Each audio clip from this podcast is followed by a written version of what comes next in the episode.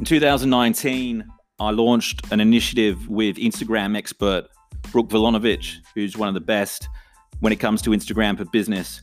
LinkedIn versus Instagram. Not only do we battle it out to see which platform is the best, we also address what they have in common and storytelling techniques and how you can repurpose content on each platform. Uh, we've got the Melbourne event here for you in its entirety with a whole bunch of Q&A at the end. So much value here. Enjoy and shout out to Brooke and all the people that came along to Perth, Melbourne, Sydney, all of our sponsors, the Social Media College. We love you guys. All of the video agencies that were involved, that creative. Uh, we make online videos. Uh, thanks to um, Bruno at Lightbent for his photography skills, product profile booth, um, Len Espresso. Uh, who else? Who am I forgetting? All of our, our sponsors, WeWork, Space Cubed. Shout out to you guys. One love. Enjoy the episode.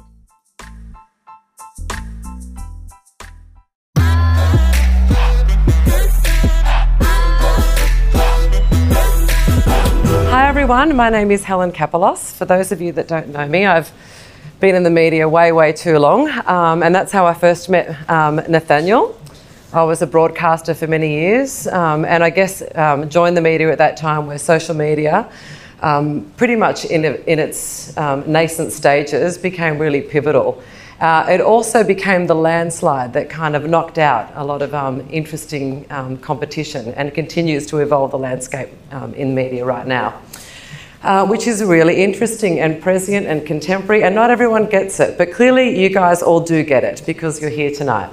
So, tonight we're here to uh, learn about Instagram versus LinkedIn, which is a really interesting conversation to be having for many reasons. Uh, marketing versus branding, uh, content um, versus, um, I don't know, um, more, let's say, superficial um, means, whatever that challenge or debate or conversation might be, we're about to experience the two sides from two um, incredible operators in this space. And I'm lucky enough to be here to facilitate or to, to throw to those um, incredible speakers. So I'd like to welcome both of them to the stage if I can. Also, of course, feel free to use social media as liberally as possible and, um, and to promote the event and also to continue this important discussion. Right, first up, we've got Nathanial Bibby, who won Best Use of LinkedIn at the Social Media Marketing Awards 2019. Yes, and has generated over $400 million in sales through his LinkedIn lead generation service.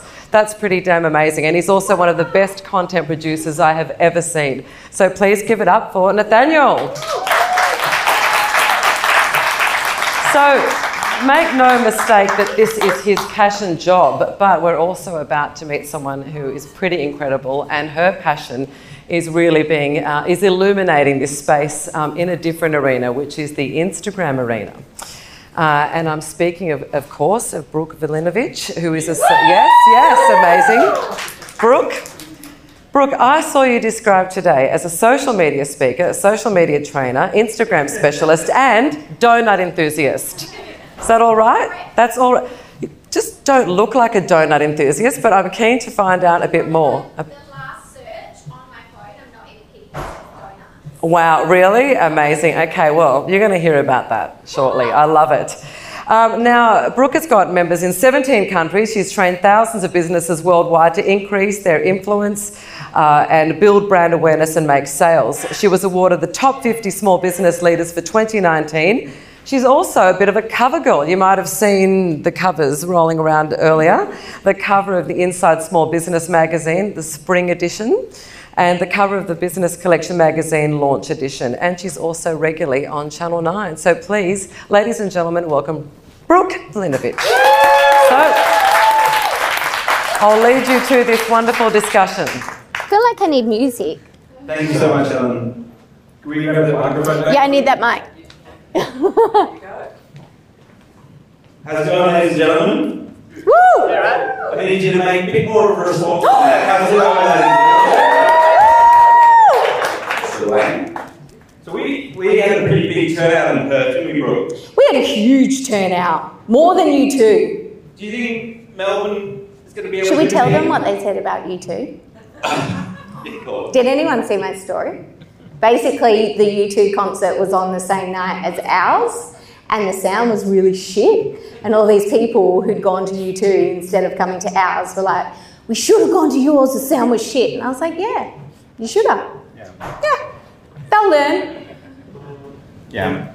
So, Brooke. Yes. Do you reckon it'd be helpful if we shared with everyone a bit about how you and I got started in social media? yes. What did you start then? Oh, all right. Oh, how did I get started in social media? Do you know what is so funny? I was like one of the last people to get Instagram out of everyone I know, but don't leave because I actually do know what I'm talking about. Um, how did I get started in social media? Are we telling the poor story? I wanted you to tell this poor story, yeah. Yeah. So I got real This involves someone in the audience as well. I know. Do you know it's so weird? And she probably doesn't even realise it's her. So I had left my full time job to go into this small business world. And long story short, it just didn't really work out as I thought it was going to. So I was poor. I was literally down to my last $100. And my friend here, who's sitting in the front row, said to me, Do you want to go and get our nails done? And I was like, Oh, I only have $100 and it's probably like going to be $60 to get my nails done, but I can't say no. So obviously I went because, like, nails, food, nails, nails obviously won. But do you remember? Do you remember this? You parked in the really expensive parking in the city. And as we were going in, I just remember thinking like, fuck!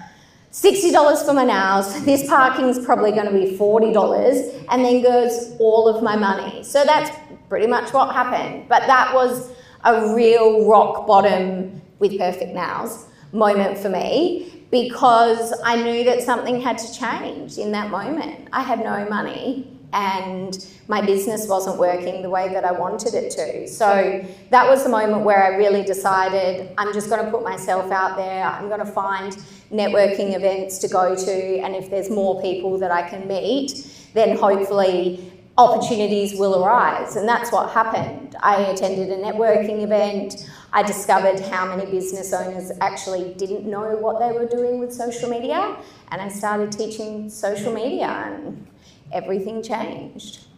I'm so glad that you told that story. Um, when I, I, first met Brooke, I interviewed her for a series that I uh, do on LinkedIn called LinkedIn Heroes. Mm-hmm. And we went for the, to the pub afterwards, and Brooke told me that story about how she, you know, spent her last hundred bucks on her nails and priorities. Parking. I had my priorities right. And I said, why the hell didn't you share that in the interview, right? Because I was embarrassed. I was really embarrassed. Who wants to get up in front of a whole bunch of people and say I only had a hundred bucks left and I spent it on my nails? Yeah, so I wanted to make sure that she started with that story. so now I'm telling you. Yeah. Thank you for coming. So if, if I rewind seven years ago, if I was sitting where you guys are sitting listening to these two guys tell me about Instagram and LinkedIn, I'd probably think, you know, it's, it's all right for you. You've got the experience, you've got the followers, you've got the engagement, you've got the money, you've got the resources. Um, seven years ago, I wasn't sitting in a seminar like this. I was uh, driving home from uh, just quitting my job, hadn't been paid in three months. And I remember uh, looking at the fuel gauge on my, on my car, I was just driving home, and just knowing that when it hit to empty, that I wasn't going to be able to fill it up. Uh, get home, there's an eviction notice uh, on the, the mat in front of my front door. And I'm thinking, okay, um, go inside, the sun starts to go down. You can't script this stuff, right? So I go to turn the lights on in my apartment because it's getting dark. No lights come on. Hadn't paid the electricity bill, right? So I did what any grown man would do, and I called my mother. I said, Mom, I've got no money. I need some help. Um, can you lend me some money? And she just said no. And that was my, that was my rock bottom moment. Um, I connected two extension cords together and ran them down the stairwell of my apartment building into a power socket that was in the, the public area. Um, and I connected the end of those two extension cables to a desk lamp and um, under that desk lamp, I wrote my business plan. Um, so, you know, what was rock bottom and was, was the most difficult time of, um, could have been the most difficult time of my life, it was one of the best days of my life. Yeah, I have to agree because you have to hit that point to really know that you've got to make a change. That Mm. sounded so corny, but it's true. Yeah. I, I get a bit like emotional just sharing that story with you all. Um, still brings up emotion. You know, I've shared it a few times now, but um, yeah, that was an emotional But look at where you are now. I know, I've made it. Have you? Oh, well, there's a, there's a long way to go. Just beginning. Um, so I started my business the next day. I made $15,000 on my first day, um, which was fantastic, but I still wasn't a LinkedIn specialist. Um, so I, I contacted a business coach here in Melbourne. Some of you might know David Guest, a few of you do. Um, and I said, look, you know, I'll invite my network to your event. And at the end, you know, he thanks his sponsors, which one of them would be me, of course. And I said, instead of saying I'm an online marketing specialist, just tell everyone I'm a LinkedIn specialist this time. You know, I do some LinkedIn training. Why don't we focus on that? And after the event, I was just completely swamped with about 40%, 50% of the room just wanting to know, like, how do I know who to connect with? How do I optimize my profile? What sort of photographs shall I use? And, you know, David Guest, being a business coach, he, he came over to me and he whispered in my ear, he said, the market's telling you what it wants. And that's when I decided to specialize in LinkedIn seven years ago now. And you know, the platform has evolved. Like I was using at the time, there was only 200 people publishing content on LinkedIn. Richard Branson, Tony Robbins, guys like this. Um, and since then, the platform's evolved. To, you know, so we can all publish content. We, they've got video on the platform now, so it's completely changed. I was generating 100 leads a month off of LinkedIn before you could publish content. Okay, you're all probably wondering how, how you do that, right? But it's very different to Instagram, because on Instagram, if I want to connect with Brooke, I don't connect with her, I follow her. But on LinkedIn, you connect, somebody accepts that connection request. Isn't it more appropriate if you connect with somebody to then say, What's your phone number? Can I give you a call? What would you say on Instagram if I said, What's your phone number? Can I give you a call? Run. I would, I would absolutely not. It's very creepy. Yeah, we're going to talk a bit about creepiness. We'll get to that. Okay. So, shall we begin with a bit of an outline of how tonight's going to look? So, there's a, there's a couple of sides to what we want to talk about. One is attention, how to capture attention, then how to hold on to attention, which is building trust, and then how to turn it into profits. Those basically, that's basically the structure of tonight. And then we're going to open the floor up to some Q&A as well while we've got some time. So, talk to the audience about attention. Attention on Insta. So basically, should I stand? Are you doing that thing? So he keeps standing and sitting and standing and sitting through the whole night. You'll see that. It's weird. It makes me uncomfortable. Anyway, so attention on Instagram. It really all begins with knowing who you're targeting. So this is something that I think so many people jump on the platform and they just start posting what they think people want to see rather than who is your target market specifically. What does that one person need from you? What are their problems? How can you solve them? And how can you provide value? Which on Instagram, value is considered content that's either entertaining, inspirational, or educational. So that's basically how you're going to capture their attention. Think about who the person is that you, whose attention you're trying to capture and what will they find one of those three things. What will your target market find entertaining? What will your target market find inspiring? And what will your target market find educational? Start there rather than starting with what am I going to post today? Think about what do they want to see today. Change your mindset and it will change the attention that you capture. Brooke, what's more important on Instagram, the image or the caption? So your image needs to draw them in and your caption needs to back it up and deliver the goods. So make sure that your images are always crystal clear. It is one of, I should write like a seven deadly sins. I might do that after. Of all of the stupid things that people do on Instagram. Instagram is a visual platform. Your visuals have to be phenomenal, otherwise, people will keep scrolling. They won't stop. Phenomenal or fucking phenomenal? Fucking phenomenal. Is this a safe space for me to swear? Yep, I've already. Is anyone offended? Someone holds up a cross, starts throwing like holy water at me. Sometimes I have a potty mouth. anyway, so you've got to make sure that your image or the video that you're sharing is absolutely crystal clear. That's number one, non negotiable. Then your caption needs to back it up. So you need to make sure that in your caption, unlike at school, at school we got taught that you need like an opening sentence in an essay and then it developed and you added your points and then there was this big conclusion at the end. Instagram, you've got to flip it and do it the other way around. You've got to get to the point in the first sentence, in the first thing you say, and hope that that has captured their attention and their interest enough to then open the rest of the caption. So, on LinkedIn, Mm, Tell us, it's very different. the caption is the first thing that people will see, right? So when you scroll through the news feed, you don't see the image first, you see the caption first. So most people, like, they know that video is going to go the most, most viral on LinkedIn, but what they don't do is write the caption to go with it. The reality is no one's going to press play on your video unless the caption compels them to. So it becomes I don't, I don't know if it's more important, it becomes like essential for them to even watch the video. On average, after the first 10 seconds of the video, 50% of the people watching it are gone. So, what do most people do with the first 10 seconds of their videos?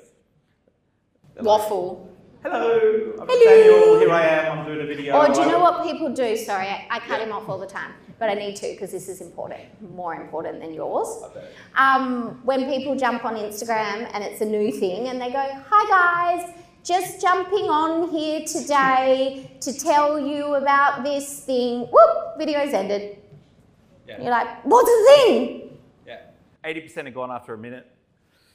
You know, so like if your video's five minutes long, no one, like 20% of your audience Are gone. are not watching four minutes of it. You know? On Instagram, you've got 15 seconds. So when you open your Instagram story, get to the point straight away. Don't say, I'm on here to talk about this. Hi guys, just wanted to say this. Just wanted to jump on here and do this. Just do it. Whatever it is, think about Nike every time you open your Insta story. Think about Nike and just do it. Yeah. Attention is changing like quicker than ever. And even if you film like a longer video, I do this with my interviews, right? You're interviewing somebody, hi, this is so and so, welcome, blah, blah, blah. How are you today? Like, you know, how's your day been? That all gets cut out and we go straight to the content. We edit it and cut it all out. Nobody cares. Get to the point.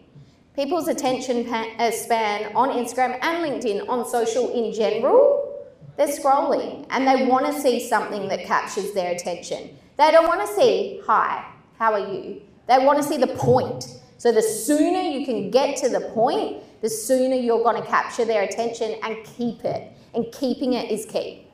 Yeah. So, what Are we sitting again? I'm going to sit for this point just for, to add emphasis. Okay. Who likes my orange socks, by the way? Good, aren't? Who likes my paper clips? Oh, yeah. I was Irish dancing before Oh, we we're actually breaking the rule here. And I broke my This is- pants. This is the thing with, with, okay, with, with social media, right? It's all about adding value to the audience. Yes. And so, you know, LinkedIn versus Instagram is not really about which platform's better than the other. It's about where your audience is spending their time and how you get how you can engage their attention on that platform to be able to influence them to make buying decisions, right? But these days, the more value that you add, the more people want to buy from you.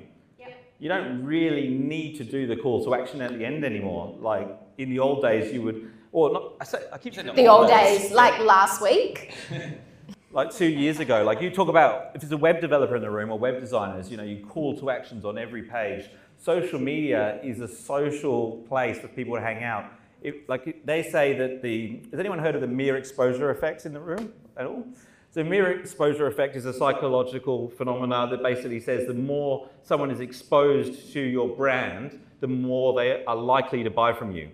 And it used to be like three or four exposures would be enough for someone to trust your brand and they buy from you. These days it's more like 21 exposures.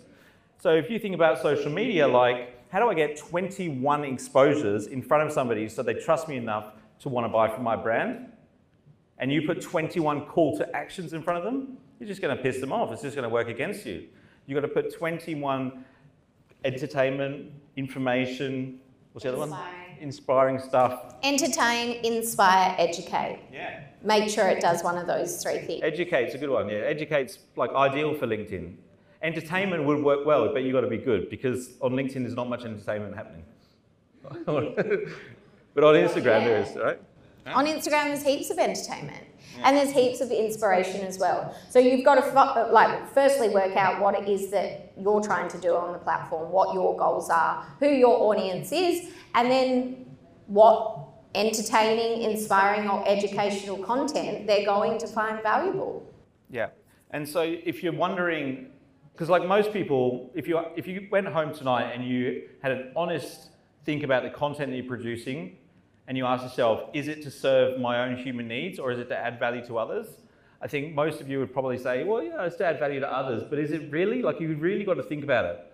Like who's it adding value to? And if you're not sure, maybe ask your audience. Yeah, I have a trick. So before you post on the platforms, pretend that you are sending that post as a text message to your customer. It will change everything that you do on the platform because when you start shaping it as a text message, which is a form of conversation, it changes your mindset into are they going to care? Are they going to care to receive this? Or am I just talking about myself? And it really will stop you from posting a lot of irrelevant, self serving content that isn't going to capture attention. So it is a really good trick to do every time you post. And this goes for any social platform, not just Instagram. You could do that for LinkedIn as well. Yeah, I, I don't do much like straight down the barrel stuff or like selfie stuff, but when I do, I imagine there's one person there. Yeah. Like not like I'm speaking to everyone because it, nobody's watching it in groups, right? If you're consuming content, you're normally doing it on your own. And so you want the person on the other end to be speaking to you like you're one person. And so you should really have like an avatar in your mind of one person that you're talking to. Yeah, absolutely. Good hack. Yeah. Well done. Me. Trust. How do you build trust on social media? by adding value. so there's a couple of things on Instagram. You got to show up. You got to add value. You got to stop selling. As soon as you start selling, and as soon as you make it salesy, as soon as you have dollar signs in your captions, that trust is gone. You need to give behind the scenes into your business and you need to do it consistently. You need to let them see your face. You need to let them see the face of your team because people don't trust logos. People trust people, people that they know and they like and they want to support. So the sooner you can get yourself and your team on your Instagram account, if you don't feel comfortable straight away, my best tip on that is to do some professional photos. Get some professional headshots done. Get your 30, 40 headshots and start to drip feed those in your feed because that's what's going to start to really catapult that trust because they can see who they're supporting. They're not just supporting a logo, they're supporting a person. What about LinkedIn? Well, on LinkedIn, you can actually get. It's interesting because you can actually get away with not being as as well polished. Mm. Like it's totally okay just to do like talk straight to the camera, but you've got to be consistent. Most people aren't consistent. They do it once or you know a couple times here, or they might come to an event like this and do another one. But it's consistency that builds trust. How often is consistent? Well, it just has to be the same, right? So, like, if you're only doing it once a week, that's cool, but just do it once a week consistently. If you're doing it every day, do it every day consistently. I'm doing it five times a day at the Yeah. moment during the week. You must be tired. eh. It's about confidence. Yeah. A lot of what we're talking about is about confidence. Because people don't post because they don't know what to post, but you learn what to post by posting. It's the chicken or the egg. So, how do you get confident? How did you get confident? So I got confident on social media by, by doing it a lot. You know, competence builds confidence. It- you know, after a while of doing this, you go, okay, now I know a thing or two about a thing or two. Totally. And people always say, sorry, I cut you off again. Not sorry. That's totally cool. People always say, oh, I'm worried about what to post and what people will think. But if you've only got 10 followers, there's no one there to be worried about what they think. Exactly, yeah. And look, if it doesn't work, that's okay, but Yeah. do something else. Yeah, Yeah. absolutely. If you put up a post and no one likes it, no one likes it. It's a shit post. That's it. Find something else. People It's always. okay, it doesn't mean you're a shit person. It doesn't mean you're a shit person, but it means that content is not either targeted at the right people that are following your account or valuable content. Take it down, delete it, By- share by- something else. By the way, I still post stuff that like doesn't get many likes, like two or three likes. It happens quite a lot. It's totally cool. I just put another one up tomorrow. I don't delete it or anything. It's okay. Yeah, it's totally good. Because I'm always trying new stuff, right? Yeah, you're constantly trying, trying and trying and trying and trying, looking at what your industry leaders are doing and trying what they're doing and seeing if that works. And actually, 99% of the time, it does. Yeah. I find Instagram quite intimidating. Is that who's on who's on LinkedIn more than Instagram in the audience? Keep your hands up if you find Instagram a little bit intimidating. Am I the only one? Just, just you. That's awkward. And what about on the flip side? Who's more active on Instagram? Put your hands up. Me? Keep your hands up if you find LinkedIn a little intimidating. I don't find it ah, intimidating. I just feel too loud for LinkedIn. You are too loud. I am. Everything he puts up, I comment like, woo! And all these other people are like, excellent job, Nathanial. Totally. So t- tell everyone about your um, experience in the um, private messages on LinkedIn with roses. Oh my gosh. So, on Instagram, emojis are cool, right? On LinkedIn, emojis are weird. so I got this it, this DM slid into my LinkedIn DMs. We don't call it DMs on LinkedIn. What do you call it? Messages. Message, private messages. Okay, so this guy slid into my private messages with like 50 rose emojis, and I sent it to Nathanial. I'm like, what do I do?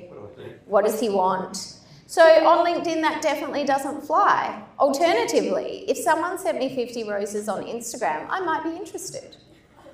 I'd have to check them out. Interested in what? I don't know. Interested in learning more. Yeah. And then I'd block them. Yeah. So look, I, I'm a big believer in generating leads through LinkedIn through private messages. The more emojis you put in a private message, the more desperate you seem, the less money you'll make, as a general rule. I don't want it to be misunderstood. Like I'm not saying emojis are no good on LinkedIn. You can use them in captions when you post stuff. I still use them. Just don't use as many as Brooke uses on Instagram. And you'll be safe. That's overkill. Yeah. On, on Instagram, use as many as you want. Yeah. I really don't mind. I have, to, I have to give a little bit of a, a plug for Brooke here because I did join uh, Brooke's social club membership and um, I haven't been as diligent with watching the weekly webinars as some of the other members, but I watched one webinar and I got more value out of it than it would cost for me to be a member for two years. So she knows her shit, which is why she's sitting next to me. Thank you. Thank you. I'll pay you for that later. I know one or two things, yes. Maybe you should listen to more webinars. And you may know some more things. 100%. yeah. I couldn't believe there was so much that, that went into it. In fact, do, do you mind sharing what I learned that webinar? Yeah, So, go for it. Brooke's got a strategy called the four fucking phenomenal stories. Yes, I do. That was awesome. I, I, it, I found it quite time consuming to implement for me because you've got to do these things called hashtags and location tags and you've got to post stories every 15 minutes and But- and But, but it works. So this is the brilliant thing about Instagram. It either works or it doesn't. If you do everything that I tell you to do, it will work. If you don't do it, it won't. It's really that simple. So I came up with this strategy because um, a couple of months ago, so there's lots of fake accounts on Instagram, all right? You, if you didn't know this, you can buy followers, you can buy uh, likes, you can buy comments, you can buy comments from a certain country for a certain account. You can also buy story views, okay? Stories are hot right now, they're really hot. So basically, fake story views were becoming bigger and bigger and bigger, and Instagram really had to get on top of it. So they started culling, killing, culling all of these fake story views, and everyone's story views suddenly started plummeting. And so I thought, all right, I've got to come up with a strategy to really peak story views again and get your story views back up there. So has anyone noticed that lately? If you're posting to stories, the views are plummeting. All right, so this is what I want you to do. First of all, it all begins with your key times. Okay, so you need to use your insights in your Instagram account. You need to have switched to a business profile. You need to have over 100 followers to access this information. So you find your key day by accessing your insights under the audience column, scroll to the bottom of the screen and there is a graph, right? What you will actually see is time slots broken down into three hour blocks. There's an option to switch to days of the week instead of hours of the day. I want you to switch to the days of the week Find the block that has the deepest blue because that is the day that the majority of your followers are online. So that's your key day, right? Now, in that key day, I then want you to switch to the three hour blocks and I want you to find the block that has the deepest blue. I think I skipped that bit. And you still got results? Yeah. Fuck If you had done that, you would have gotten even better results. Okay, so do that next week. So find your key posting day, your key posting time, which is a three hour block. Then I want you to create four fucking phenomenal stories. Now they have to be fucking phenomenal, all right? So you think about your target market and you think about how much is it? A minute. A minute's worth of content that they are going to find fucking phenomenal, all right? You have your 15 second stories in your camera roll waiting to go that you know your target market is going to love. And think about if I'm about to just text them these 15 stories, are they going to care or not? So you know that they're going to care. And then what I want you to do is stagger the posting. So you post story number one at the start of your key time. You wait half an hour and you post story number two. Even if it's one long video that does actually join together. Then you wait half an hour, you post story number three, then you wait an hour and you post story number four because that's going to keep pushing your content and your story to the front of the story carousel on the day and during the time that majority of your followers are active. It actually works better, yeah, like when the 15 second video doesn't make sense on its own. Yeah, because it leaves people wanting more. Because people are like, what's what's happening next? What's, yeah. what's the point of this? They're going back, they're going forward, they're going back, they go the engagement's peaking. Instagram keeps throwing your content to the front of the feed yeah. because people are clicking stuff. They're clicking stuff. And then I want you to add a location tag to each story and a hashtag to each story and that will ensure that your views skyrocket. Because the more views you get, the more quality content the Instagram algorithm thinks it is, and it in turn shows it to more people. So that's how you essentially reset those story views. Go away and try it and DM me 50 rose emojis and your results because I guarantee it works. 100%. Thank you. People connect with negative content more than positive content as well. So I want to like share this hack with you, I guess. Um, I, most of us, I think the business owners in the room will want to jump on LinkedIn or Instagram and start talking about their solutions and start talking about their service. And I think it's one of the biggest mistakes you can make. what you want to do is focus on the problem that you have. Most of the people in your target audience, if they knew what the solution to their problem was, they would have solved it. So, focusing on the three biggest mistakes that business owners make on Instagram or Mistake posts mistake posts. are incredible content.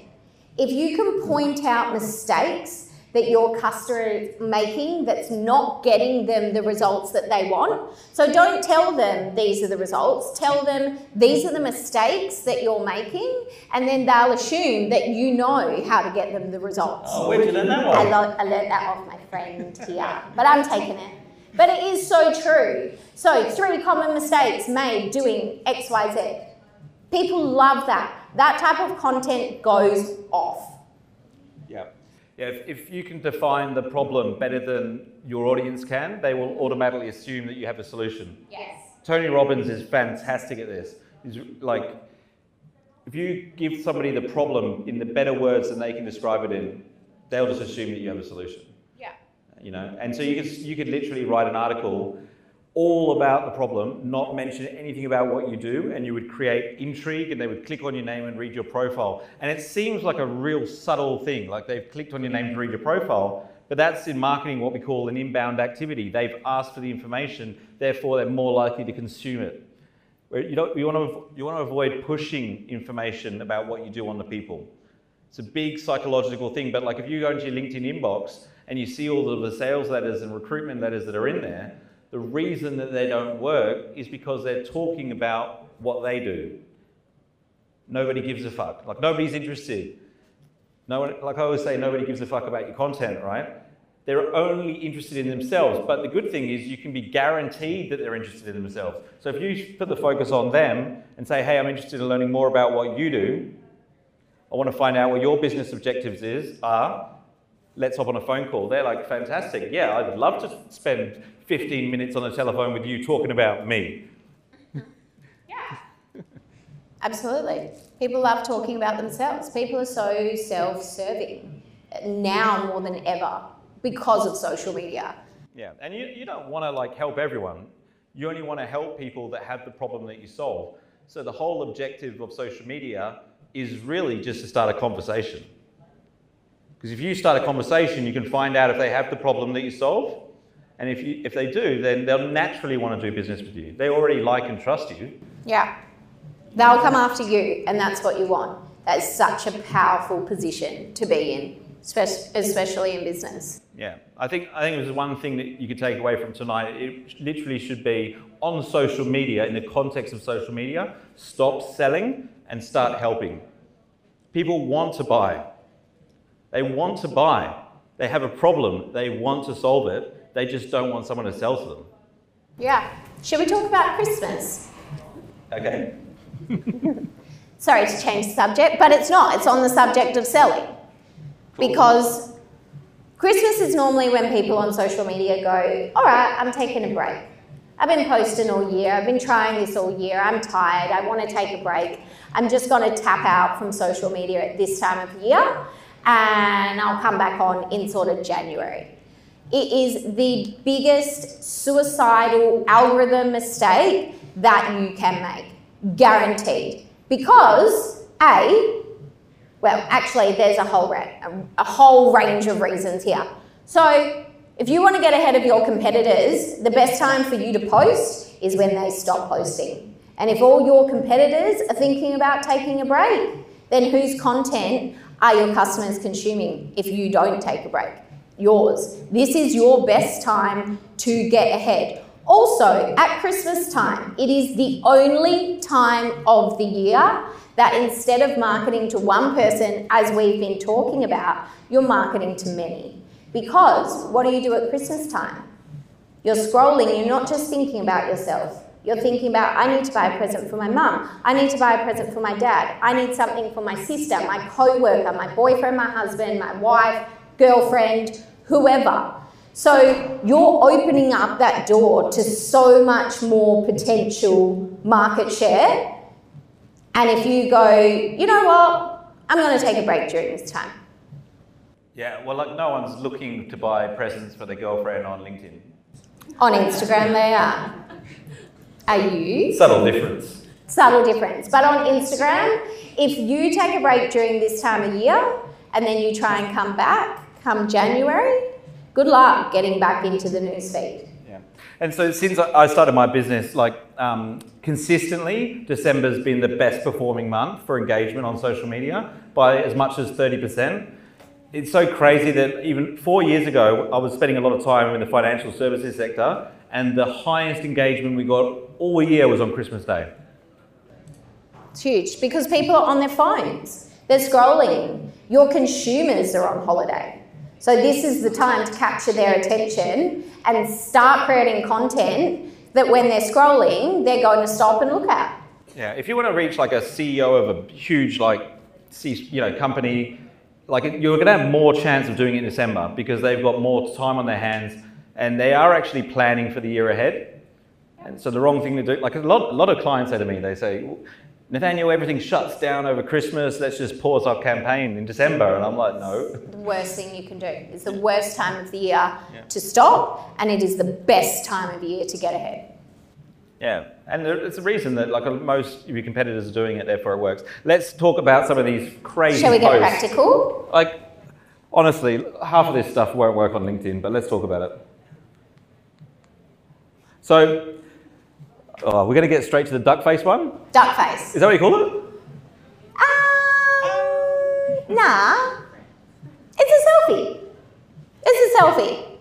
So here we have, and this is specifically Christmas post. Here we've got a selfie. This is the business owner. So she's building up trust because she's giving her business, which is a logo, a face. Right? So you immediately know who you're connecting with and who you're supporting. And she's just saying, after a huge year, beginning to finally see the holiday light at the end of the tunnel. I'm ready for some downtime with my family. Again, making her a real person. She talks about her family. It's not just a logo anymore. It makes you foster that connection. It makes it relatable because you know that if you're purchasing off her, you're supporting what's going on behind the scenes of her business. Do we think this is going to work on LinkedIn, guys? Absolutely. Hands up who thinks yes, it will work on LinkedIn. Boom, unanimous. Good. Good work. That won't work on LinkedIn. Do you want to tell them about your bikini shop? Yeah, so, uh, no? Okay. I think you should. All right. Go on. Did this come up in Perth? Yes. it? Okay, cool. Uh, yep. So I got in trouble for posting a picture of 20 women with Santa hats on and red bikinis coming out of the ocean. I thought it was appropriate for Christmas in Australia. You know, we're on the beach, we've got Christmas hats on. But um, I did offend a couple of women, so I changed the image, believe it or not. Good for you. However, since I've become on Instagram, I think it's appropriate for the platform. So you need to keep an eye out for me down the beach. Someone will be wearing a bikini. I don't know if it'll be me with a Santa hat on. I think it will be you because that will be funny. It'll be funnier. Yeah. It will be funny because by the time we finish this tour, you'll have three states worth of people that will get the inside joke. Okay, uh, I'll do it. Do it. Next. All right. Next. Okay, so here we've got a shop. This is a shop in Perth, it's called Perlu. So she's got the shop owner, Sophia, here, has brought all of her team into the photo. Again, showing you who you're supporting when you buy off them at Christmas. So don't be afraid on Instagram to show your team and showcase your team in a fun and social way because that's going to once again put more faces to the logo and help build up that trust and build up that connection. Who thinks this would work on LinkedIn? Yeah, creeping up. Yep, few. Who thinks it won't work? Few of you not sure. Yeah, I reckon it'd work. Yeah. Team. People like a team. They like to support a team. They like to know who the team is. Yeah, and you'll soon find out whether it does or doesn't. Like you post this stuff on LinkedIn, if it gets engagement, it has worked. Yeah. If it doesn't, post something else. Easy. Easy. Everyone's audience is different as well, right? Like so my audience on LinkedIn's completely different to who Brooke's might be. People say to me, oh LinkedIn, it's full of salespeople and recruiters, it's just crap. It's got nothing to do with LinkedIn. It's to do with their network. They've got a crap network. They've accepted all these connection requests from salespeople and recruiters, and they haven't been proactive about who they're connecting with, and that's why LinkedIn's crap for them. But they like to blame things outside of themselves, so they blame LinkedIn. Would you recommend going through and deleting all your connections if they're crap? Yep. Okay. What's the point of having a crap connection? Yeah. Starting again or starting a new account. We're on the. I mean, you can keep them, but just be proactive and add people that you want to create a relationship with. Right. That's why we're on there, but to build relationships. So social media, as I said, creates conversations, and conversations should create relationships if you're having the right conversations, right? Absolutely. And that's why we're on there. So don't spend all your time trying to go back and forth on LinkedIn or on Instagram chatting about what you do. Build the relationship, take the conversation offline. It's a really important step. Yep. Yeah. Agreed. So you, on Instagram, you do it differently to, to LinkedIn, right? We do. Like I just asked for someone's phone number on LinkedIn. Don't do that on Instagram. Have a meeting. Do not. So how do you- instantly creepy. Do you want to talk about lead magnets quickly while we're here? Yeah, let's talk about lead magnets. So on Instagram, you want to create something. So you've got your valuable post. You want to make something that's like a super post. So it's something super valuable to your target market, which we call a lead magnet. So you could take a topic and create an ebook, turn it into a PDF. It's something that your target market are going to read. It might even be your very, very, very best content. Because the point here is if your audience read it and they see it and it's super valuable, they think, fuck, if that's what she's giving away for free or he, I can't even imagine how good her products and services are that I actually pay for. There's an important point as well. Is like you want to give all of your best stuff up front. away. That's why we're giving you all of this tonight. We're giving you all of our best stuff. You can learn everything that Brooke and I know by following our content. Yeah, There's nothing to hide. It's just that. that's all we've done. That's how we built our businesses. yeah. And we still have businesses operating, running, people are still paying us money. We get, So we get paid it 10, 15 grand to go speak to a company, but they can get it all for free. But it's because they, they know that we know what we're talking about, and so they'd rather just get us in to train their people Yeah. than, you know, train them themselves. Yeah, don't be afraid to give away your best ideas for free because that's the world that we live in now. That's the best way that you can build up that trust. Yeah, and most people are afraid to do it. They want, they think they're like sheltering something valuable or something. All the information's out there. Yeah, You know. how else are they going to trust you? So you get your lead magnet. People have to give you their email address to get that lead magnet. And then you take the sale onto email marketing because that's what people expect on email. They don't like it on social media because it's social media. You don't sell to them on social media. You prove your value to them because ultimately, the more that they value your free content, the more they're going to value your product or service. That's how you do it. That's how you create sales from Instagram. Yeah, and a little trick as well, like I'll share this little hack that you can use when you are using lead magnets. It's like quite often you'd be like, oh, do you want to get my 22 step profile optimization checklist? Go to this link, fill out this form. A cool way to do it is instead of saying go to this link and fill out this form, is you say comment below with checklist. And so all of those, you know, hundreds of people that would normally just go off to the link are commenting on your content. Therefore, it gets a lot more engagement. Therefore, a lot more people see it. It goes viral, basically. And then you just private message them with the link. Yeah, and you do that on Instagram as well. So you can say, comment this emoji if you want this for free. And people start commenting. It increases engagement. It tells the algorithm it's quality content. The algorithm shows your content to more people. More people comment. And it creates this viral effect, this ripple effect. Then you DM them with the content, which is fostering and nurturing that relationship even further because you have taken your time to DM them and start a more Private- private intimate message. combo. Yep. Private message. Just Sorry. translating. Yep. DM. Next. Direct. Oh, Jen Atkin. So Jen Atkin is one of my favourite business owners in the entire world. Jen Atkin was your average at-home hairdresser.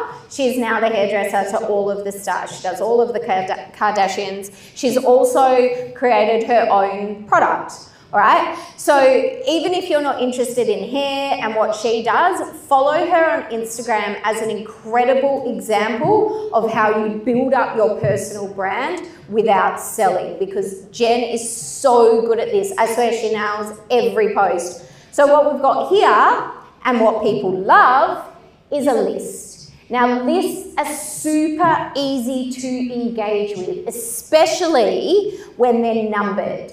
Why? Because your audience don't need to write a long comment. Your audience can look through the list, see a number that resonates with them, and easily comment, oh my God, I love number two. They don't need to comment more than that. Now, as far as the Instagram algorithm is concerned, that's a comment, that's engagement. So the more you can get them to comment by making it easier to comment with something like a list, is going to drive your reach and drive your engagement. Yeah, and on LinkedIn, like this work as well, like articles with numbers in the headline do really well. And it gives people, like, they know what to expect when they consume the content. If you just, and it's, with videos, it's fantastic. Because if you let people know up front, today I'm going to talk about the three things not to do on LinkedIn. People love numbers. They know what to expect when they consume the content, therefore they're more likely to watch it. Do you know why? It's probably because that's the first thing we learn to do we learn to count. We learn numbers. We trust A lot numbers. of this is to do with what, how we taught stuff in school. Now Absolutely. we're getting deep. We're we are getting deep. That. Yeah, and this is why we're also scared to post. But anyway, I'm going to skip a couple here because we can't. We got time. Oh, we, we've got to do this one, haven't we? Because this definitely wouldn't work on LinkedIn. So this is what I will say. I've said you're not allowed to put dollar signs in your captions unless this is where it's an exception. If you're giving people something for free, like a discount code or you're promoting a sale, that's where you can do it. Okay? Because it's not salesy. Again, it's serving them, it's giving them a discount, a promo code, it's giving them something valuable to them. So this makes it okay. Yeah, so you'd have to do this in a private message on LinkedIn for it to work. But like giving someone a promo code is giving something of value. Like if you're promoting an event that's not free, um, if you give a promotion code that gives a discount, it is something of value that you're giving to somebody. Totally. And it will work. Um, I want to talk about this because this is an example of how you. It's not selling, right? But you're talk, if you start talking about the results you produce, it's pretty much the same thing, right? Like you're, if you share with people the results that your clients have achieved, first of all, it's not about you; it's about the client. Mm-hmm. So we're saying, congratulations, we did it. They raised a million dollars in six weeks, and part of the campaign was LinkedIn capital raising. Um, that's a picture of me and the marketing guys celebrating. Afterwards, there was no alcohol below this point, by the way. yeah. We actually were not drinking.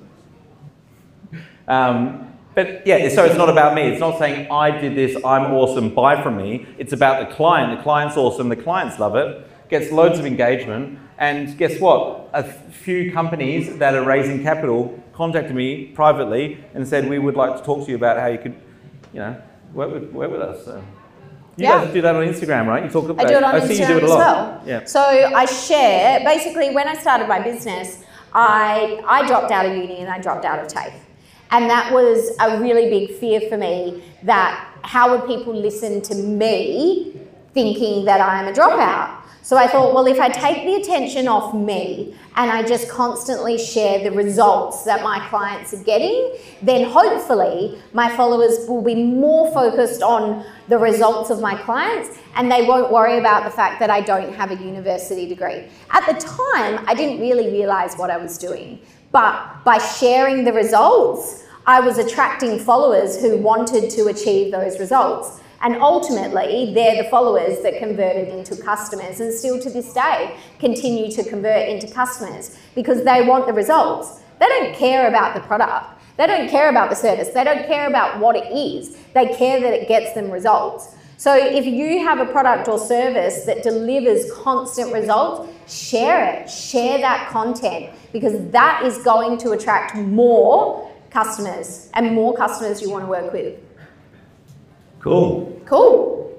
I think we should do some Q&A. Yeah. Are you ready for that? Are you? I'm, I'm going to be in 30 seconds. All right. Are we sitting down? We've got Garth coming up to the front to get one of our microphones ready. All right. You're going to be the projector, I think, because your voice is quite projects.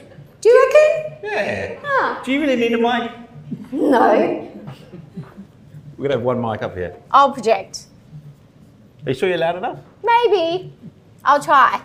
I've got my Instagram on private, but my LinkedIn is very professional. But if I wanted to build up my Instagram, it might harm my LinkedIn.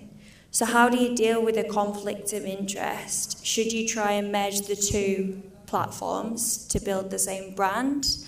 Or, yeah, like, what's your advice with that? Well, I mean, I- like I'm pretty active on both platforms, and if I posted what I post on Instagram on LinkedIn, it would not do my reputation any favors, especially what happens in the stories. You know, look, I always tell people on LinkedIn, I was like, whatever's not professional enough to end up on LinkedIn, it goes onto Instagram. Yeah. You know, um, I don't know. I, I, there are people that follow me on both channels, but they're like there for that reason. You know. Um, I've taken a lot of risk with my brand, I think, on Instagram, but it hasn't really seemed to backfire at all. Instagram's more fun. And again, it's about what people expect. They expect it to be more social. On LinkedIn, it's more business. It is more professional. So a post that maybe on Instagram would be more fun, yeah, wouldn't be appropriate for LinkedIn at all. But I think you've got a pretty good gauge of one or the other. I, like I was named after Notorious B.I.G. on Instagram up until six weeks ago. It didn't work. He thought it was funny. No one got it. I didn't get it. This is what I do. So we changed it. I said when this tour goes around America, you've officially made it and you may change your Instagram username back to Bibby Smalls. Does that answer your question? Kind of, but I mean, like, what could your Instagram ruin your LinkedIn perception? I don't think so. Unless you're posting like nude selfies on Instagram, like With red bikinis on. with red bikini, like he did, it, it can't. As long as you can, I mean, you're clearly a smart girl. You know when to draw the line. You know what's appropriate and what's not. And you can be more fun on that platform because ultimately it's a more fun platform. But I don't think it's going to ruin your LinkedIn reputation. Yeah, the vibe I'm getting is like you need to take more risks with your brand, I reckon. Yeah. yeah. Yeah, people will actually probably mm-hmm. love it because that's why they follow you on Instagram. They want to get to know the fun social person behind the business profile. You know? That's that's us as human beings. We're curious. That's what we want. Thank you. You're welcome. Oh, we'll go up the front here and then we'll go around to the back. Hi, I'm Jasmine. So my question sort of leads in from the previous question. Um, we've talked about the kind of content you could post on LinkedIn versus Instagram. Do you have some examples of brands or some uh, where you've worked directly where you've sort of had a domino effect by bouncing content off each other to amplify the content because it is on two mediums and not separate content? Yeah, totally. Yeah. Yeah, so, I mean, it's part of the reason why we showed you that stuff is because you can use the same content on both channels. Sometimes it just needs to be positioned a little bit differently. It's still ultimately like what we were saying at the start. On Instagram, you're leading with the image. On LinkedIn, you're leading with the words. That's right. So that changes the content straight away anyway. Yeah, and you've got like to think about different sizes of video. We're getting technical now, but like obviously if like the size is like, you know, what's it, what do they call it? Landscape on LinkedIn and you put it in a story, it's not going to look right. Like that, that sort of stuff you need to be mindful of. I use an app called InShot when I do that myself. InShot's a really good app to use to resize stuff. Um, but that's a part of like what we're doing to promote this tour. Like uh, half of you guys are from LinkedIn, half of you guys are from Instagram. You know, Brooke's been doing most of the activity on Instagram. I try and do what I can, Yeah. but um, You stick to LinkedIn. yeah, But then he's getting heaps of bums on seats from LinkedIn. I'm not, but I'm getting them from Instagram. So we both know our platforms and we both know where our audiences are. And ultimately, that's what it comes down to. What's your goal on each platform? You know, he's generating leads for LinkedIn, he's very, very good at it. But advertising that on Instagram might not necessarily get him the results that he wants, but it gives the brands uh, insight into who this person is and do they want to work with him or not. Yeah, I've, I've found it's good for like collaborations. I've a lot of the celebrity entrepreneurs that I've interviewed, I've contacted through Instagram. Normally, they have Instagram in their pocket. They don't have LinkedIn. Normally, it's somebody else managing their LinkedIn. So that's been interesting, but not necessarily clients. Um, and by the way, guys, the only reason we're doing like LinkedIn versus Instagram, we probably um, don't know if we made this 100% clear, but these are the two platforms at the moment that you can get organic reach on. So for not paid. Without paying for advert, we've grown our businesses without paying for advertising. Yeah. So you can. There's such phenomenal opportunity to get organic reach on these platforms, and that's why we don't think there's enough people focusing on them. So we want to ro- run these, run this program, run this tour, so that you know exactly how to use these platforms to their maximum capability to get results, because it's absolutely possible. Uh, When I, at the Social Media Marketing Awards, when they had the best use of LinkedIn category, like they're listing all of the finalists, and each one of them has spent like millions of dollars, hundreds of thousands of dollars on a campaign, and there's me, spent zero dollars, and I managed to win. Yeah. So Like- it's proof. You can do that on LinkedIn at the moment. Is you can get more organic reach than you can by sponsoring stuff. It's amazing. Uh, it won't last. It's not going to last forever. You know, this is a public company we're talking about. The focus is to make money. Um, so advertising is going to become more of a thing. But that's why you've got to do it now. You've got to get in now. Who wins on these platforms? The people that get in first. By the time all the other people have cottoned onto it, they're going to struggle to get ahead because who's going to be ahead? You're going to be ahead. Can't Okay. beat first. Next question.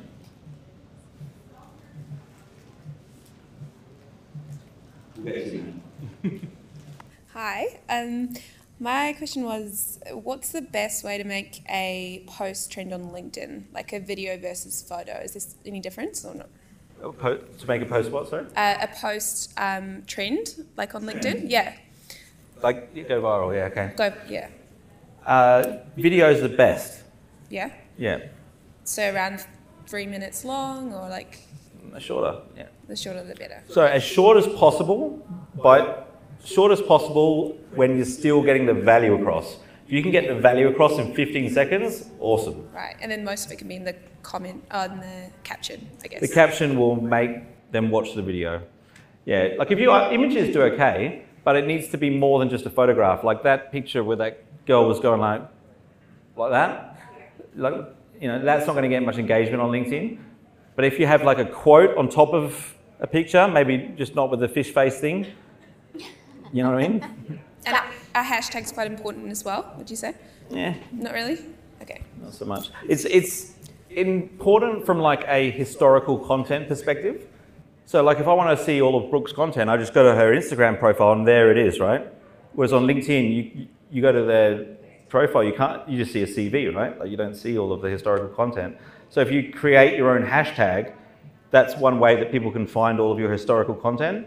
So I have two, like I have Ask Nat, which is basically people asking me questions. A lot of these Q and A's that are being videoed at the moment will be Ask Nat episodes, Q and A, um, questions and answers. And then I've got LinkedIn Heroes as well. So all of these interviews that I, you know, I interview entrepreneurs, if you click on that hashtag, you'll be able to find them all, and you can just sit there for hours on a Friday night watching them. Yay. I know what I'm doing Friday night. How you doing, man? I've known uh, Nathanial for about six years, so it's been a while. Um, the the main question I got is mainly for people in the room, not really for myself, but um, for people who are more introverted, right? Um, how would you advise them to be able to compete in such a noisy market? You know, especially amongst a lot of people who are extroverted. That's the first question.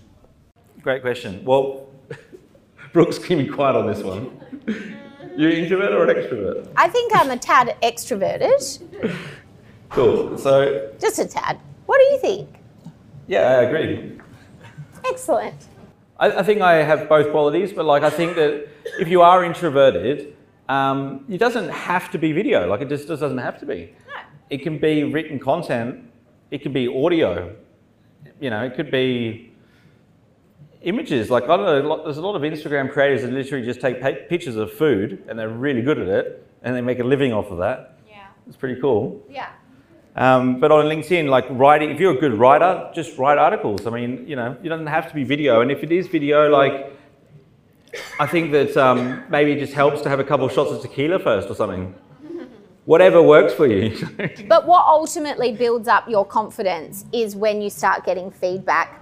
If you are creating and delivering valuable content that your customer enjoys and you're delivering it to the right person and they're enjoying consuming it, they want to tell you, they want to engage with you, they want to comment and say, oh my God, I just learned something, or oh my God, this is incredible content. And it's when you start getting that feedback that's what naturally starts to build up your confidence level. Yeah. So it's a it's a it's a what's that word when something goes like that? Exponential curve. Exponential. I'm yeah. not technical. What, it's exponential. what, what will happen though at some point, because it's not all like positive feedback, right? Is when you get popular, and it doesn't have to be that popular, but you get to a point where you start to get like unconstructive feedback, you know, like from so antisocial people are three times more likely to comment than somebody who's, who's not antisocial. So we call them like haters or trolls, and people like will write you and say, "Hey, your voice is really annoying," you know? Yeah, people say that to me all the time. I'm like, I know. Why are you listening to me? yeah, like why don't you unfollow me, right? Totally, but they still consume my content because they know it's fucking good. I heard that um, 2000 to, two, to sorry 2020 to 2023 is like the main the last three years you really got to really make it in social media. Is that true? Before it gets real crazy. Well, like it could be. I don't know. Who knows? I mean, everything's changing, right? It is a very much a changing landscape. Like people are consuming content differently. Attention spans are getting shorter. But at the end of the day, if these social media sites just become these advertising portals, who the hell's going to hang out on them? But it's not just that. It's ultimately every social media site runs, gets popular, grows by valuable content. So it doesn't matter what platform ends up evolving and what platform comes in. What matters if is you know your target market and you know what content they find valuable because then you just adapt it to the platforms as they come in. And that's, and that's why it's important to have a real relationship with yeah. your audience because all those guys on Instagram that like, I don't know, bought their followers or on LinkedIn, right?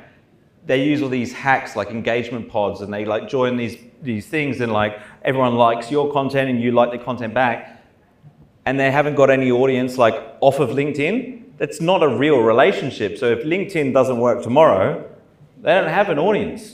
It was yeah. never real in the first place that's one of the reasons I do invest time on Instagram and you know the other platforms like YouTube that are out there because if one of them goes tomorrow, like I still have a relationship with these with this audience. We still have an email database. You know, we have. I'm trying to strengthen my offline relationships by doing events like this with you guys. Um, I think it's so powerful. If you have a deeper relationship with your audience, you know, you're going to have more of an engaged community. How I I wanted to create a international roadshow. Uh, and uh, like I, I need uh, large audiences uh, in different parts of the world. So, what would be the best? I've got about a lead time of six months. So, what would be the best strategy combining LinkedIn and Instagram to to get the audience? And so, Anoop's got a um, digital agency, correct? It, yep. Um, LinkedIn has introduced an events portal in the last couple of months. It's so cool. Yeah, yeah. We found it extremely effective. So you can like literally invite people in your network to come to events. But in specific areas. Yeah, in specific areas. And so you can't do that on Facebook. That'd be a good place to start. But grow your network as well with the right people. Yeah. And um, and then just follow up like to, to make sure that they're coming and stuff like that. I think it's quite important. Um, but that's my biggest tip. You? I mean, still delivering value. Work out who it is that you want to come to these events. Where are they? How can you connect with them? How can you start fostering that relationship so they're interested enough to come right, when yeah. you're in their city? Yeah, you should be posting content, training your audience that you deliver value yeah. before the event. Yeah. So would you would you do actual DMs on Instagram with people and and get them to come to your event? Um, like as in send them the ticket. So yeah, like besides doing the con- besides uh, churning out content and video and stuff like that, Would, would you actually take people 101 and DM them and get them to the If they're following, if they're following you and they're interested in your content, yeah, Why not? yeah, Yeah. for sure. Totally. Thanks. I'm launching my consultancy in the next few weeks as a jet lag consultant. Oh my God, I needed you. I slept for an hour last night. I can, I can fix that. Just give me 10 minutes, I'll fix it for the rest of your life. Okay, come on then. And, you know, I've put up posts on LinkedIn for the last three or four years while I've been doing my PhD, which I finished, thank God. well done. Thank you. PhD in jet lag, that's the thing. I have a PhD in Instagram, so I understand. Well done. and, um, you know, I put up content, but the th- thing that is catnip for my, f- my followers or whatever they are on Instagram, I put on a pair of jet lag goggles. They're Okay. like these green lights, they look like I'm going to a rave. And Sexy. uh, they just go through. I like. I put a pair on at a conference a couple of weeks ago, and I got two thousand likes on that thing. How do I adjust? Because I'm want to educate, but also I've got to take into account this weird factor in you know that jet lag goggles and um, random stuff kind of seems like another big post was airports I hate. You talked about Okay. negative. Um, hotel, you know, wish things that I wish American hotels would learn. Because it's entertaining. Yeah, That's entertaining That to must your be target it. market. I hadn't thought of it. But now you have. So think outside the box because that will ultimately start becoming your point of difference. Okay, so it's not just educational; it's entertaining, and that's Totally. Okay, Totally. I got that. Awesome. I love it. Thank you. You should have worn the goggles tonight. I would have put the thing. I them think that too. deserves a round of applause. yeah, actually. well done. I had a question on scalability of quality content. Now, obviously, there's a lot of effort that goes into each one of these posts, and one of the primary components is creating value and quality as a result of it. How do you, is there a way to scale that in a quality way so it's more efficient as a process? Question number one. And question number two is probably a lot of people have heard of Gary Vee and he just pushes content, content. I've got mixed feelings about that in terms of just pushing so much content can, you know, overwhelm your audience. You got to be quality firstly. So for somebody who is perhaps starting out in their journey, uh, especially in content creation, well, what's your approach on how much content do you produce on a daily basis, and does it incrementally increase as time goes on? Um, how does it all behave? So two questions. Um, well, ultimately depends still on your audience and what valuable content. So I'd be posting once a day. If you want to talk about streamlining it, if you can create a schedule so that every Monday you post about this topic, every Tuesday you do this topic, because that will ha- help to sort of train your content brain. So you'll start seeing opportunities, or a question will come up from a customer, and you'll be like, oh, that's going to fit really well into my Wednesday topic and it does start really helping you. You can also batch content. So you could sit down and record a whole I bunch of videos yeah. I- in yeah. one day. Um, and and have a content batching day or mo- day of the month or day of the week. You've got to find what works well for your schedule. Hootsuite, have you? I mean, I've heard mixed reviews about it again. What's your thoughts on that? About what? Hootsuite. Oh, Hootsuite. Is, is that how you say it?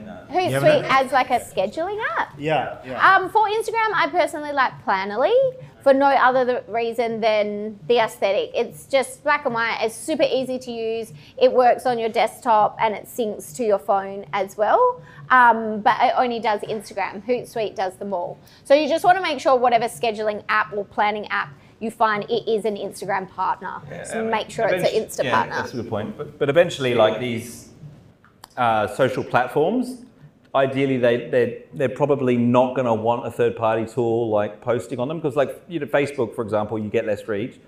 LinkedIn, I don't really know, but eventually, like the algorithm will get smart enough so that it doesn't give third party tools as much reach. Um, and I think the, the question about like how often do you post, like if we asked a different question and we said, well, how much value do you want to provide your audience? Yeah. Is there a limit on that? I mean, if every post is providing value, like what Gary Vee's idea of posting 100 times a day doesn't seem that crazy. Like, why wouldn't you? If every post is providing value, you know, if people don't engage with it, they're not going to see it. Um, so I think the question does become more of a quality question, like you said. Is like, well, am I detracting from the quality by posting more? In which case, maybe don't do it. I post five times a day. Every post I think is going to be valuable. I, I try to make it valuable, but it takes me a lot less time to post now than it used to because I've been doing it so long. Like I know exactly what to write to get engagement because I've been practicing for so long. and you get faster and you do start putting on i call them like content goggles. So you can basically like i have my content goggles on all the time. You can pretty much give me anything now and i can turn it into valuable content that i know is going to convert into a customer because i've been doing this for so long so it's just a matter of starting because the sooner you start the better you'll get So any scaling hacks? You do like a whole series of videos in a Literally, row. like every piece of content you do, you could probably like repurpose, start at a different point in the video, change the wording around. You could do it like 120 times, the same piece of content. yeah Totally. and if it's really good content that worked last month archive it share it again And repetition is key because, like, you know, people's attention span is so short. You want to be repeating the same stuff. totally It's the only way they. Like you're gonna be like, oh, I posted about that six months. I'm not going to post about it again. No one can remember what you posted six months ago. You can use it, and on Instagram, I, I think it's okay. Like you can use the same photographs again after a few months. Like why not? Yeah. It's totally okay. Yeah. People are consuming so much content. You have their attention for the moment they're reading it, and as soon as they scroll, they're onto something else. But that works in our favor because it means that we can talk about the same topics over and over and over and over and over and over and over and over. So I've got a question for Nathan, if possible. Um, well, that is just on LinkedIn. I'm posting sort of video content at the moment, and I get lots of engagement where it's very long form engagement. So it's given me a sign, obviously, people putting time into the messages onto the videos. There's some value there. So should I respond to those quickly at the end of the day? Because that's sort of kicking in for me now. So is there a, smart time when to respond with all the algorithms and stuff like that? Really good question. That's fantastic. Uh, So when somebody takes the time to comment on your content, like no matter how long the comment is, like it amazes me when I look at people who've posted and they haven't even responded and said at least thank you for your comment. Like you need to put more value on someone that's taken the time to engage with your stuff so that they'll continue to engage with it. And if they've taken the time to literally like write, you know, 10 sentences, five sentences or whatever it is and share their thoughts, you really need to acknowledge what they've said and li- like listen to what they've said. It's a bit like dating, right? You know, it's like you got to acknowledge what they've said, listen to them, and acknowledge the time and thought they put into it. What most people do is they, they read the comment and they're like, yeah, but I think this, and they share their thoughts. You know, and that's not really listening. You know, that that wouldn't work in a dating environment, would it? Is it also, is it also speeds with the algorithm if I respond quickly or if I do it later? So is there a difference in, say these long comments come through? Yeah, quicker is better. Yeah, Yeah, I mean, okay. It's ideal, but you've got to make it fit with your schedule. Yeah. We call that stuff community management. Yeah. I'm curious about maybe more so LinkedIn, but Instagram might apply as well about building the right audience. Because I do have a massive amount of connections through my through my job and my history, but through my business that I'm running now, it's very specific in terms of the accommodation space. Um, I'm using groups to then be able to find people that might be like relevant to me. How do I go about actually finding those people without having to go down the organic path and just kind of shooting in the dark all the time? Uh, so literally use the advanced search feature on LinkedIn to search by job title, industry, location, and you can put these specific phrases when you use the advanced search tool, and then send them customized connection requests and say, hey, you know, I've noticed that you're in the accommodation industry or whatever it is. Um, I'd love to connect with you. That's it. You don't like explain why or who you are or anything like that because they can always click on your name and read your profile. But then you're being proactive. See, a lot of people think that you build your network on LinkedIn by posting content and then you're going to get people that want to connect with you and you kind of sit there and you go, yeah, they're relevant, accept, they're not, reject, accept, reject. That's a very reactive way of doing it. If you're being proactive, you're the one sending the connection requests. You know, like you could have 30,000 followers on LinkedIn, but if you've been reactive, if you built them by just accepting connection requests, my guess is it's probably a pretty crap network. Whereas if you've been proactive and they're all in your target audience, they're all the ideal client, that's huge.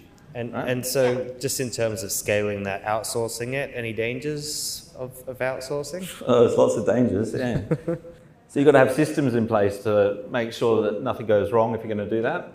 It needs to be really well managed. You can't have people saying, no, I don't know this person all the time because you're going to get banned by LinkedIn. You know, I've never had a client banned by LinkedIn, but I have been banned seven times.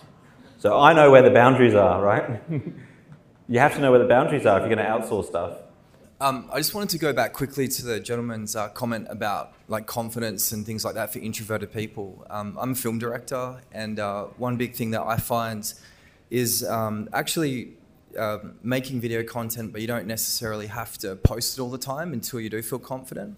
And another resource that I think is really underutilized is professional presenters.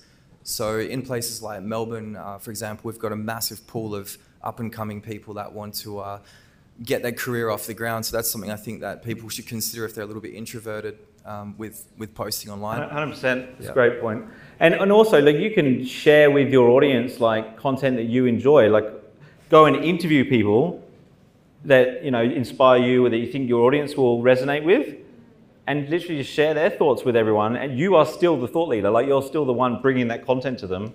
It's a really powerful way to do it as an introvert. I've, I've got a huge amount out of my interview series like I literally don't even have a, I don't even have a mentor at the moment because I just get to interview all these like awesome people that I learn from. It's like having unlimited supply of mentors, right? you go and interview them, and it's like when you start to get traction, you'll be, you'll find that most people will say yes because why? Most people want to talk about themselves, right? And one question as well: Are you guys on TikTok? I am. I'm not, but I, I'm I'm TikToking it. I heard that you can make really good video on TikTok to use on Instagram. So that's where I'm going with it. Yes. So thanks for tonight, guys. Um, quick question, uh, more for everyone, just from an entertainment point of view. Was there one piece of content? Like, obviously, you guys have been really, really successful with you know your respective networks, but can you recall like one bit of content that you got to go viral, and, and what was it about that bit of content that that kind of helped you get to where you are today? Yeah, hundred um, percent. There's been a few. Yeah. Do you want to go first? Yeah. Um, oh, well, I don't need that. Um, something that I definitely remember that went bonkers is pointing out the eight biggest mistakes that people make on Instagram. Again, what we were saying before, if you can point out what people are doing wrong, that's valuable because they can take that and action it straight away. So for me, that was huge, and it still continues to be huge. Yeah. Yeah. There's been a couple big ones for me. One was when I first told that story about um, uh, being evicted and you know that sort of stuff. Like I told that story in a video. The first I, I don't even know how we got onto that, but I ended up telling this story, and it was obviously very vulnerable. I was bit, I was really nervous telling it, and I watched it. and I was like, There's "No way, I'm ever going to post that." But when I did, it went viral. Like it was, it went bananas. And uh, I've posted it a couple of times since then. It always does well. Um, and then, you know, negatives, well, not negative, but like calling out negativity has been a big one for me. So, like, a lot of people will post negative crap or start bagging people on LinkedIn, and I, I called that out. That went viral 234,000 views, I think it was, something like that. That was crazy. But I mean, like these days, uh, you know, viral content is, is cool, but it's, it's just one post. Like I'd prefer to get five posts out in a day, they all do okay, and you get the same amount of views at the end of the week, you know? Yeah. Yeah. If you can try and keep it consistent, that is the best. That's because ultimately that's going to ensure that every piece of content that you do deliver gets seen by the most people possible because the algorithm loves what you're sharing. And something that I want to talk about and, and, stress as well on this whole consistency idea. So, what we've still got to remember and bring it back to is that Instagram is a business. Okay, so I'm talking specific to Instagram now. Instagram is a business. Uh, the algorithm is what you rely on as content creators, which you all are, to share your content to as many people as possible. Instagram makes money by its users, us, seeing ads, right? So if I've got two businesses, two, two accounts, and I'm Instagram and I'm the person that decides who sees what content, if I've got one account and I know that they post really valuable content every single day, their audience are really engaged, they're always coming and checking for their content, they're always watching their stories, then it's in my best interest as Instagram, as a business, to share that content to more people because more people are going to watch it and I'm going to make more money from ads. Then I've got a business B over here that only shares content every now and again, sometimes takes a week off, disappears, then posts three times in a day, disappears for five days. They're inconsistent. They're not reliable. Why, as the algorithm, why would I share their content to more people when I'm trying to pick through all of the content creators on Instagram? Why would I pick them? That's why consistency is key because Instagram looks at your account and essentially sees dollar signs. So if you can create that consistent content, Instagram's making money off you and essentially rewards you by increasing your reach. That's it, guys. I want to just take a moment to thank our sponsors. Uh, Jonathan Tanner is actually here today from the Social Media College. Can we give him a round of applause, please? Um, without our sponsors, this wouldn't be possible. Um, we've got Chris, who's done the photography tonight. A round of applause for Chris and Garth on the video. Thanks very much.